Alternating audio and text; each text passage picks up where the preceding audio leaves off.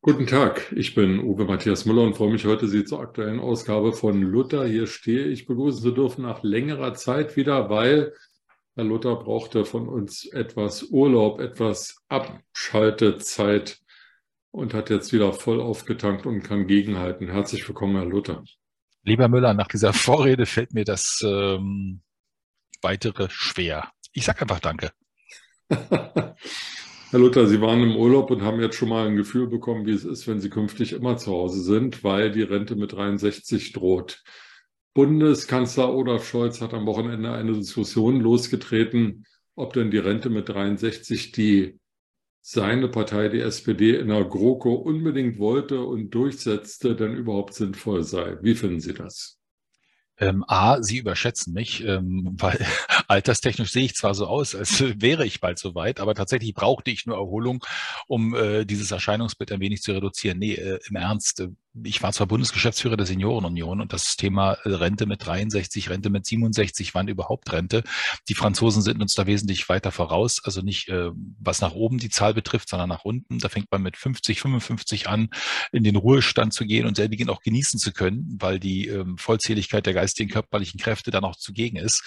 Aber äh, das Thema Rente mit 63 war tatsächlich eines der favorisierten Themen der Sozialdemokratie. Und durchaus begründet. Der Koalitionspartner CDU damals hat es ja mitgemacht, zu sagen, okay, wenn jemand nicht mehr kann und entsprechende Beitragsjahre vollzählig hat, nämlich 35, beispielsweise ein Dachdeckermeister, der eben mit 63 vielleicht doch nicht mehr aufs Dach sollte, ähm, gerade bei diesen Temperaturen, dann ist nachvollziehbar auch bei Pflegekräften. Die gehen mit 60,5 Jahren im Durchschnitt jetzt in Rente nicht, weil sie nicht mehr wollen, weil sie keine Lust mehr haben, äh, sondern äh, weil sie nicht mehr können. Und das sind Punkte, die man berücksichtigen muss. Und wenn ein Kanzler natürlich vorwitzig sagt, man sollte doch eher mit 67 in den Ruhestand gehen, mag das für Kanzlergehälter und Kanzlerfunktionen gelten, Wunschdenken, aber äh, für den Normalbürger ist das tatsächlich ein schwieriges Terrain. Da muss man differenzieren. Punkt. Ach, Herr Luther, jetzt dachte ich, im Urlaub seien Sie, Entschuldigung, wenn ich das nochmal sage, altersmilde geworden, aber jetzt muss ich doch doch widersprechen. Also erstens, bei diesem Wetter würde überhaupt niemand aufs Dach gehen, weder ein junger noch ein älterer Dachdecker. Zweitens, ähm, auch ein älterer Dachdecker, der nicht mehr aufs Dach geht, oder eine Pflegefachkraft, die nicht mehr körperliche schwere oder, oder anstrengende geistige Arbeit machen kann, kann ja immer noch in der Ausbildung tätig sein. Und äh, es ist, glaube ich, ganz wichtig, wenn wir uns die Ausbildungssituation der jungen Leute ansehen, die wahrlich nicht zum Besten bestellt ist, dass dort nochmal ein Schub hin zu mehr Qualität gegeben wird. Dritte Aussage von mir, es sind dreimal mehr in Rente mit 63 gegangen, als die Bundesregierung damals offiziell angegeben hat. Das heißt, entweder sind viel mehr Leute total kaputt oder aber es ist äh, eben so interessant, früher in Rente zu gehen, und ähm, zu sagen, diesem Arbeitsmarkt will ich mich nicht mehr stellen, der passt nicht mehr zu mir. Ähm, Nochmal die Frage, die SPD schafft, setzt durch die Rente mit 63 in der GroKo, die CDU wirtschaftsfreundlich, Kernkompetenz Wirtschaft, also auch Sicherung der, der Arbeitskräfte stimmt dem zu. Jetzt läuft das Ganze in die falsche Richtung und Herr Scholz macht die Kehrtwende. Wird seine SPD ihn dabei begleiten? Lieber Herr Müller, die ersten 50 Prozent Ihrer Aussage haben die zweiten 50 Prozent bereits beantwortet. Ähm, so ist es. Vielen Dank für diese wunderbare Vorlage. Äh, meine Erholung geht weiter.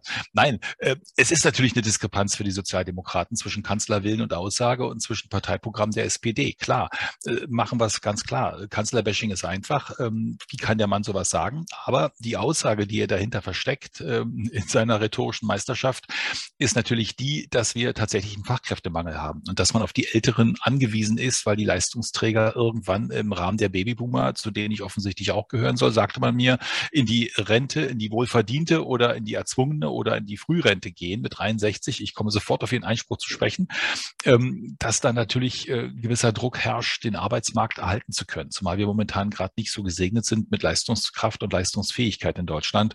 Das Bildungssystem kracht über unseren Köpfen zusammen. Die Beurteilung äh, der Leistungsfähigkeit der Jugend von heute ist ein eigenes Thema von, von drei Stunden mindestens.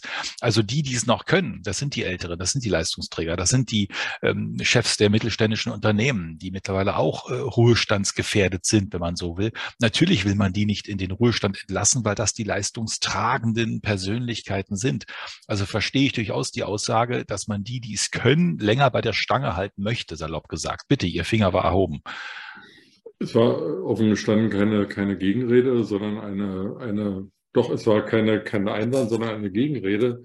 Sie sagten, ähm, äh, man müsste jetzt was gegen den Arbeitskräftemangel tun. Der Arbeitskräftemangel zeichnet sich seit mehr als 15 Jahren ab, weil der demografische Wandel führt zu einem Arbeitskräftemangel entweder ähm, arbeiten die Menschen länger, weil die Lebenserwartung auch länger ist. Das heißt, wenn sie länger leben, könnte auch die Lebensarbeitszeit angepasst werden. Oder aber man schafft es, mehr Menschen in den Job zu bringen. Das gelingt offensichtlich weder bei den Frauen noch bei den Älteren. Oder aber die dritte Möglichkeit, man bringt mehr qualifizierte Menschen dazu, aus dem Ausland nach Deutschland zu kommen und hier zu arbeiten, was aber auch nicht gelingt. Ähm, also wäre doch die sinnvolle vierte Variante gewesen, statt zu sagen, Leute, geht alle früher in Rente und dann haben wir eben ein paar Jahre später das Problem, dafür zu sorgen, dass die Leute einfach länger gesund am Arbeitsplatz bleiben, also mehr gesund erhaltene Maßnahmen, mehr Prävention äh, im Arbeitsleben zu schaffen. Zum zweiten Mal, ja, Sie haben mit der zweiten äh, Hälfte Ihrer Aussage genau das bestätigt, was sinnvoll wäre, äh, wenn man die ersten drei Felder als ähm, Defizite betrachtet, die man durchaus sehend seit 15 Jahren und länger, teilweise seit den 70er Jahren, weiß man, was auf einen zukommt, wenn man die Vermehrungsrate und das Potenzial der gegenwärtigen Generation äh, gegenrechnet. Äh, wir sind da mittendrin. Und äh, man muss nicht äh, weitblickend oder hellseherisch sein. Man braucht einfach nur die Statistiken angucken. Da haben Sie völlig recht. Ähm, die Frage ist, welche Methodik jetzt noch ziehen kann. Aber da Politiker immer nur für eine Legislaturperiode gewählt werden und meistens für diese auch zielorientiert ihre Wahlkämpfe, Aussagen und Versprechen machen, weil sie daran gemessen werden, ob sie diese einhalten können, sind perspektivische Entscheidungen, die Langfristwirkung haben, für den Politiker, der wiedergewählt werden will, nicht so relevant. Und das macht das Problem Rente ja auch ein Thema, mit dem wir uns beschäftigen könnten ähm, zusammenhängt mit der ähm, Frühberentung oder der Verlassensphase der Arbeits ähm, nicht mehr willigen, aber fähigen, die sagen, ich habe ja 35 Beitragsjahre, was soll ich denn mich noch länger abplacken, wenn es reicht, um wirklich noch mein, mein, mein Leben ein bisschen zu genießen. Und das machen uns die Franzosen ja vor, was auch deren Sozialsystem entsprechend belastet. Das kann man sich ja als Vergleich auch nicht heranziehen. Aber äh, das eine zu wollen, das andere zu können und das dritte zu müssen, das wird in naher Zukunft, nahe Zukunft ist tatsächlich nicht Jahre, sondern wahrscheinlich Monate als Thema in die aktuelle Politik einfließen müssen, weil die Diskrepanz zwischen Arbeit, Arbeitenden und Ruheständlern wird so mit den Rentenstrukturen, die wir haben, nicht länger durchzuhalten sein. Besser hätte man das Thema nicht formulieren können. Vielleicht bewerben wir uns mir irgendwo, äh, dass man uns erhört. Es gab ja mal eine Rentenkommission, die hat tapfer gearbeitet. Da haben viele nette Menschen drin gesessen. Es gab nette Gespräche. Ich war mal dabei. Es war durchaus auch fruchtbringend. Aber es kam unterm Strich nichts äh, bei raus. Das will ich jetzt nicht sagen. Es haben ja viele was erbracht. Aber es floss nicht in die aktuelle Politik und in die Umsetzung von Beschlüssen oder Entscheidungen ein, was erarbeitet worden ist. Ja, stattdessen wird eine Aktienrente äh, gespeist mit 10 Milliarden Euro. Aber die 10 Milliarden äh, kommen aus dem Bundeshaushalt, also mal wieder und sind eine weitere Säule zur Finanzierung des Rentensystems, sind aber nicht Teil einer individuellen Anlage, die dem einzelnen äh, Rentenbeitragspflichtigen zugeschrieben wird. Und statt 10 Milliarden hat den News 24 vor zwei Wochen, glaube ich, veröffentlicht, wären 200 Milliarden notwendig, oh. um ähm, die ähm, Finanzierungslücke wenigstens annähernd zu schließen ähm, wenn man 8% Aktiendividende, Aktienrendite unterstellen würde, was schon, denke ich mal, relativ sportlich ist. Aber auch das kommt nicht statt 200 Milliarden 10 Milliarden. Lieber Aber Moment, lieber Herr Müller, ja? das wäre doch einfach nur äh, ein Doppelwumms für den Kanzler. Ne? Ich meine, mehr ist es ja nicht. Ein Wumms sind 100 Milliarden, Doppelwumms sind 200 Milliarden. Mit den Summen beschäftigt man sich gegenwärtig, nur eben nicht für diese Themen. Ja, Sie haben völlig recht. Ich habe ihn ja immer als Zauderkanzler bezeichnet, aber in Wirklichkeit ist er ein Vermögenskanzler, weil er schafft dauernd neue Vermögen, die zwar von irgendwem irgendwann bezahlt werden müssen und auch gar keine Vermögen sind, aber das liegt wahrscheinlich an seiner, die ich nicht verstehende Rhetorik, ähm, dass eben Schulden Vermögen sind. Ja, er schafft Vermögen ab, so kann man es auch nennen. Äh, was der Staat noch hatte, ist dann auch weg, sodass kommende Generationen erstmal wieder was anschaffen müssen. Deswegen scheuen sich kommende Generationen auch davor, auf die Welt zu kommen und lassen es lieber. Also gut, okay, jetzt geht die Polemik mit mir durch. Wir bleiben ein bisschen bei Sachlichkeit.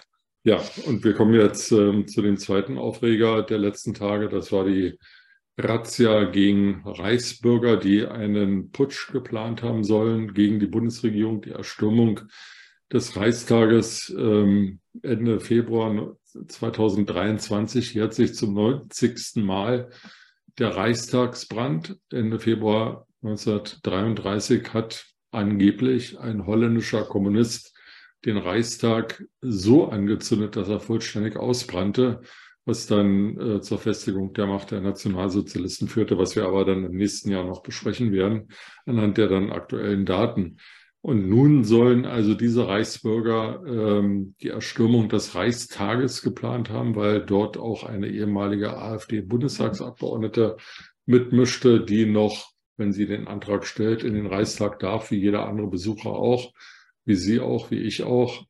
Ähm, und angeführt wurde das Ganze von Prinz Heinrich dem 13. zu Reuß Wer Reuß nicht kennt, das liegt irgendwo in Thüringen, ist ein kleines Fürstentum gewesen, bis 1920 existent und dann wie alle anderen Fürstentümer und Königreiche in Deutschland auch aufgelöst. Also er war der 13. Heini und er hat diesen Putsch wohl angeführt und ist nun also wie alle anderen, die da verhaftet wurden, auch ein Koch aus Kitzbühel ist darunter, der alle Kantinen in Deutschland bewirtschaften sollte. Also ich finde es gar nicht lustig, aber ich muss schon ein bisschen lachen. Es, es wirkt auf mich jetzt im Vergleich zu dem, was in der Weimar, Weimarer Republik von links und rechts an Putschen passierte, irgendwie ja. doch äh, wie Slapstick. Aber viele sagen, das sei nun alles ganz schlimm gewesen.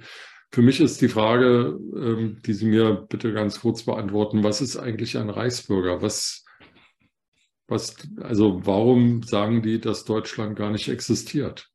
Das ist echt ein Kuriosum. Das ist fast was für die Sendung mit der Maus. Allein die Alliteration. Razzi, aber Reichsbürgern und Kitzbühler Köche und Heinrich der 13., der muss doch bei der Nummer klar äh, bei Verstand gewesen sein, als er wusste, mit der 13 wird er nie Erfolg haben. Aber gut, äh, es gab auch bei Reuß eine ältere und eine jüngere Linie.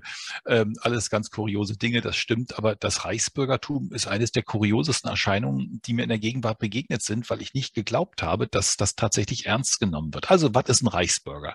Ähm, Sendung mit der Maus äh, das ist ganz einfach, klingt komisch, ist aber so. Ein Reichsbürger glaubt daran, dass es das Deutsche Reich noch gibt. Dass es also nach Ende des Zweiten Weltkrieges, äh, nach dem Untergang des Dritten Reiches, ähm, keinen Friedensvertrag, keine formale Auflösung des Reiches gab.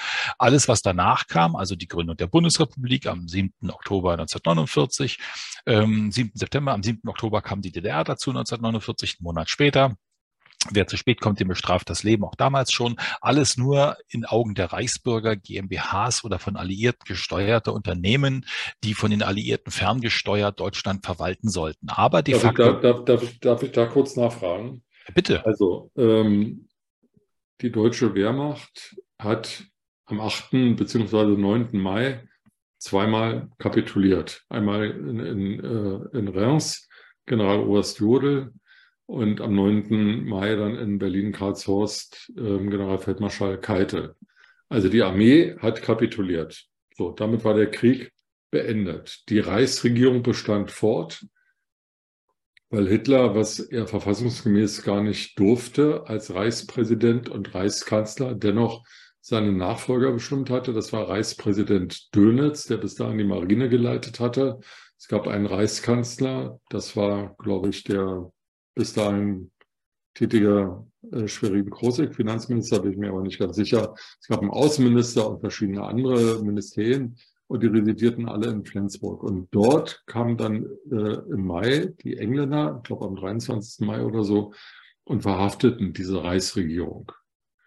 Dann wurden Kriegsverbrecher in Nürnberg vors Gericht gestellt Ja. und auch Kriegsverbrecher verurteilt. Von den Alliierten, also in den Ja. Augen der Reichsbürger. Sie müssen sich in diese Person reinversetzen. Das ist so, als wenn wir alle am Ja, Tag auf der Straße stehen. und ich frage genau nach den Formalien. Also, die Armee hat kapituliert. Okay. Die Reichsregierung ist verhaftet worden. Aber es gab ja tatsächlich keinen Friedensvertrag. Es gab also vier Jahre lang, bis zur Gründung der Bundesrepublik Deutschland und der DDR keinen Friedensvertrag, sondern die drei Besatzungszonen im Westen, also die der Amerikaner, der Ja, Engländer und ja, der Franzosen, haben sich erst zur Beat-Zone vereinigt, die der Engländer und Ja. äh, Amerikaner und dann ähm, durch die Hinzufügung der dritten, der französischen Besatzungszone, kam es zur Bildung der Bundesrepublik Deutschland. Da wurde ein Grundgesetz geschaffen im Auftrag der Alliierten in, auf der Insel Herrenchiemsee in Bayern. Dann gab es Parlamentswahlen, der Bundestag wurde Ja. gewählt, da gab es Ja. die Institution Bundespräsident, Bundeskanzler. Und im Osten war es das Gleiche. Ja. Also dort wurden ähm, durch die Konferenz in Potsdam die Grenzen verschoben, also Ostpreußen, Schlesien, Westpreußen fiel an, an Polen und die Oder-Neiße-Linie war die neue Ostgrenze der dann am 7. Oktober gegründeten im Auftrag oder unter Schirmherrschaft der Sowjets gegründeten DDR. Haben also insofern die Reichsbürger nicht recht. A, dass es keinen Friedensvertrag gibt und B, dass die Gründung im Auftrag der Alliierten passierte. Die Ist Gründung die- der ist die- Bundesrepublik und der DDR. ist die Frage der Sichtweise.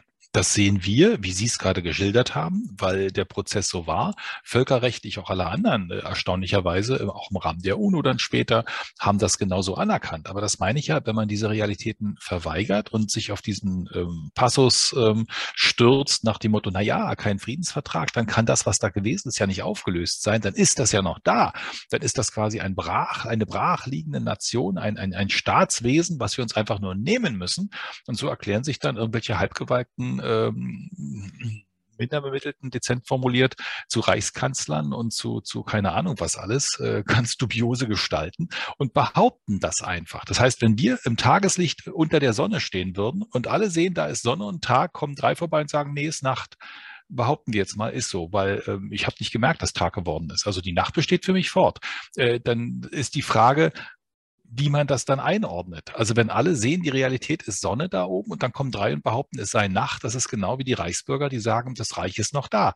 Also hoppla, muss man die wirklich ernst nehmen? Äh, de facto sind ja 99,9 Prozent der deutschen Bevölkerung mit Wissen und äh, Fakten ausgestattet, die das, was Sie und ich auch für faktisch annehmen, äh, so betrachten. Wenn es ein paar ich, gibt, ich würde trotzdem noch mal ganz sachlich fragen. Ist es denn so, dass es einen Friedensvertrag gibt? Wir haben doch die Situation gehabt, dass die deutsche Einheit nur gekommen ist, weil die Russen gesagt haben, die Vereinigung zwischen der DDR und der Bundesrepublik Deutschland, also der Beitritt der dann neu gegründeten fünf Bundesländer auf dem Gebiet der ehemaligen DDR zur Bundesrepublik Deutschland, den würden wir akzeptieren. Das war ja wohl das, was Gorbatschow und, und Kohl naja, im Kaukasus ausgehandelt haben. Es gab dann diese zwei plus vier Verhandlungen. Ja, aber Moment, wir müssen ja halt erstmal voraussetzen, wir hatten noch äh, Alliierte im Land, wir hatten de facto genau, eine ja. Wir hatten, Souveränität. Wir, hatten Alliierte im Land und die sind erst 1994 dann abgezogen. Richtig. Und diese de facto Souveränität, die beide Staaten hatten, war natürlich gedeckelt von den Alliierten, die im Land waren und darauf achteten, was aber im Zuge der Blockauseinandersetzung ein bisschen unter, äh, unter die Interessensdecke geriet, ähm, dass dieses Deutschland nicht wieder zu stark würde, um eine Gefahr für die Weltgemeinschaft darzustellen. Gut, aber das ist ja nicht, sagen wir Nein, mal, das ist ja nicht Gegenstand der Diskussion, ja.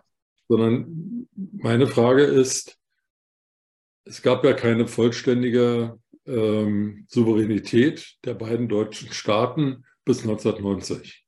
De jure Weil- schon, de, de jure schon, de facto nicht. Also völkerrechtlich betrachtet gab es diese Souveränität, aber äh, wenn man das genau betrachtet, war die DDR genauso abhängig von der Sowjetunion wie die Bundesrepublik natürlich von ihren alliierten Partnern, äh, Schutzmächten, die es dann später wurden, also aus Besatzungs wurden Schutzmächte.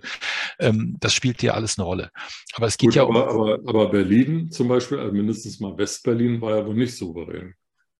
Westberlin war, hatte besonderes Besatzungsrecht, was aber auch wiederum völlig ignoriert wurde, weil der Ostteil der Stadt, der sowjetische Besatzungszone war, erklärte sich zur Hauptstadt der DDR, was de facto ja auch nicht sein durfte, weil äh, das, das passt ja auch nicht zusammen.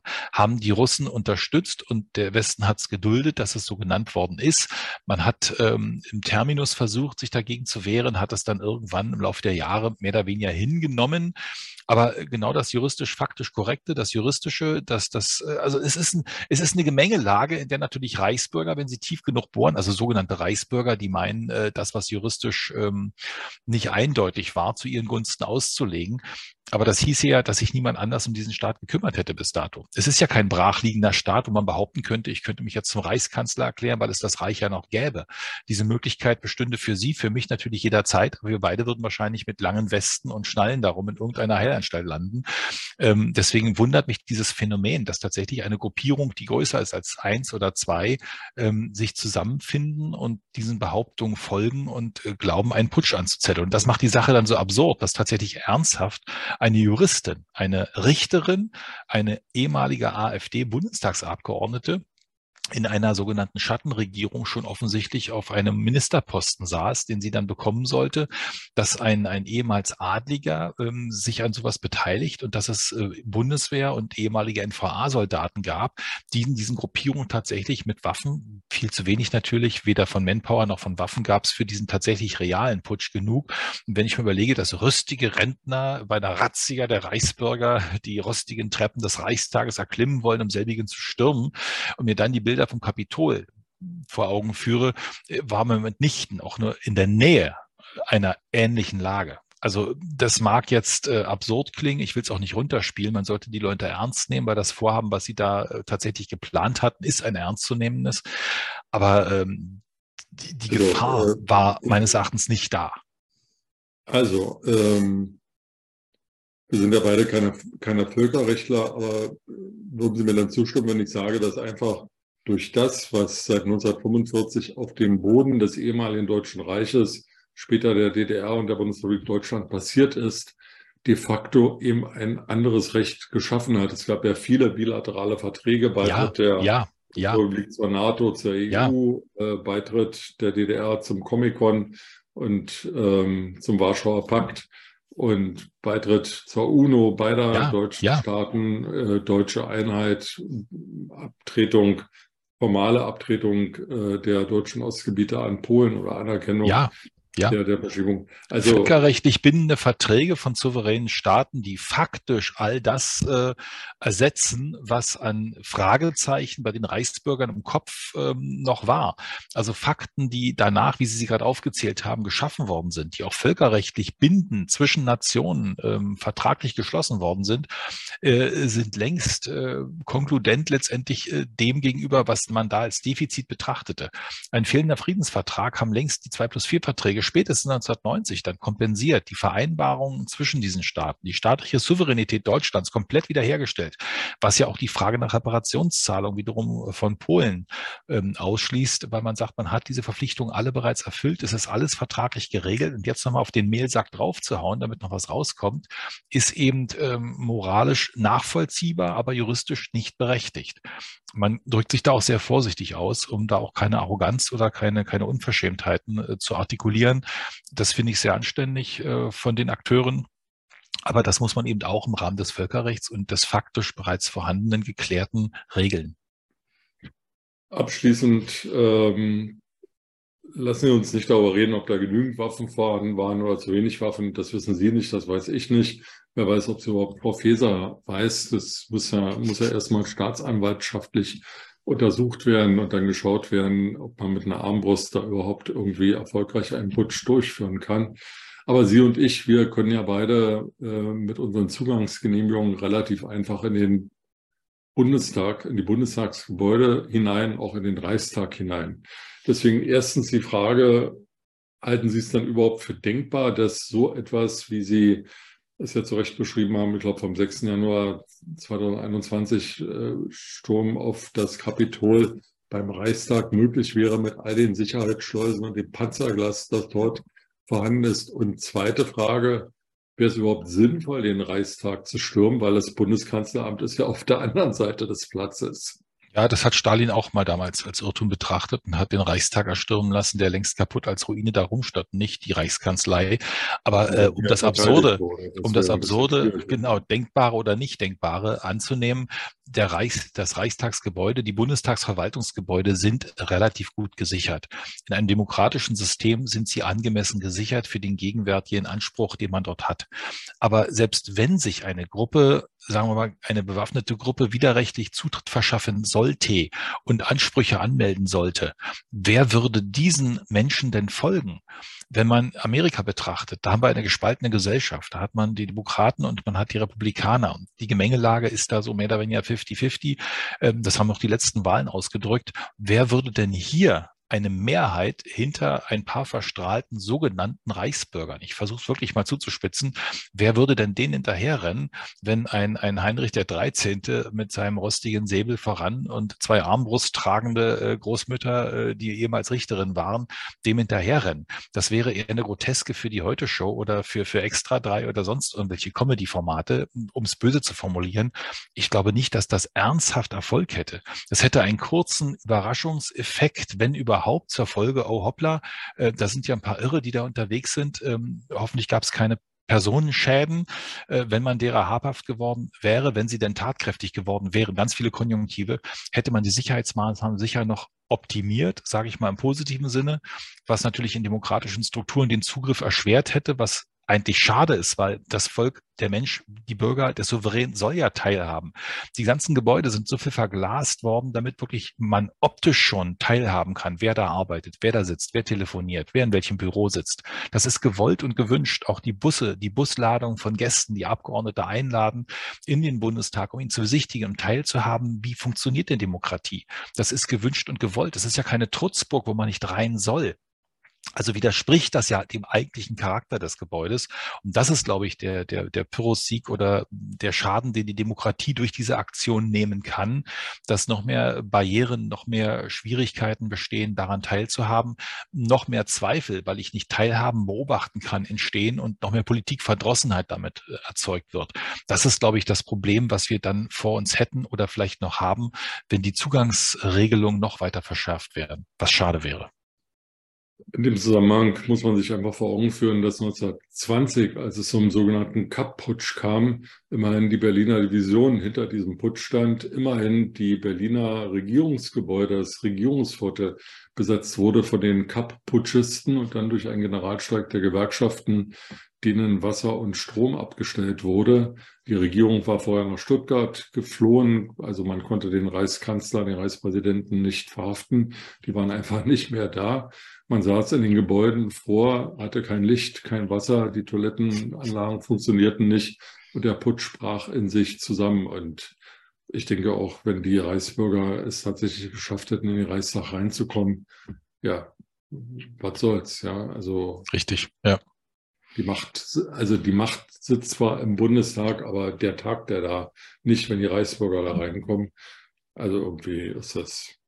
Mal sehen, was da noch rauskommt und ähm, ja, was uns da noch an Überraschungen erwartet. Aber Liebe während den Anfängen, während den Anfängen, man muss es genau beobachten, man sollte sich nicht zu lächerlich machen, auch wenn es mitunter so scheint. Also ich, ich neige mitunter dazu, etwas zu belächeln. Ähm, man sollte es dennoch, dennoch ernst nehmen, denn es sind reale Straftaten, die dahinter stehen. Wenn man das juristisch betrachtet, ich bin kein Jurist, aber allein das zu sehen, äh, genügt die Tatsache, die dort vorliegt ähm, man sollte die Sache ernst nehmen und sich tatsächlich mit diesen Leuten beschäftigen, äh, bevor sie tatsächlich eine, eine relevante Größe erreichen. Ja, bisher wissen wir noch zu wenig und deswegen hoffe ich ja darauf, dass da noch mehr Aufklärung kommt. Ähm, wenn es wirklich nur die 54 waren, die jetzt bekannt sind, dann ist es irgendwie, sagen wir mal, nicht so furchtbar bedrohlich, finde ich.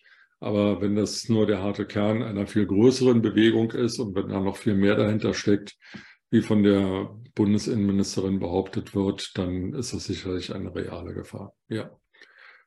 Lieber Herr Luther, das war schön, dass Sie wieder heute bei uns waren. Gut erholt, frisch und munter, total verjüngend.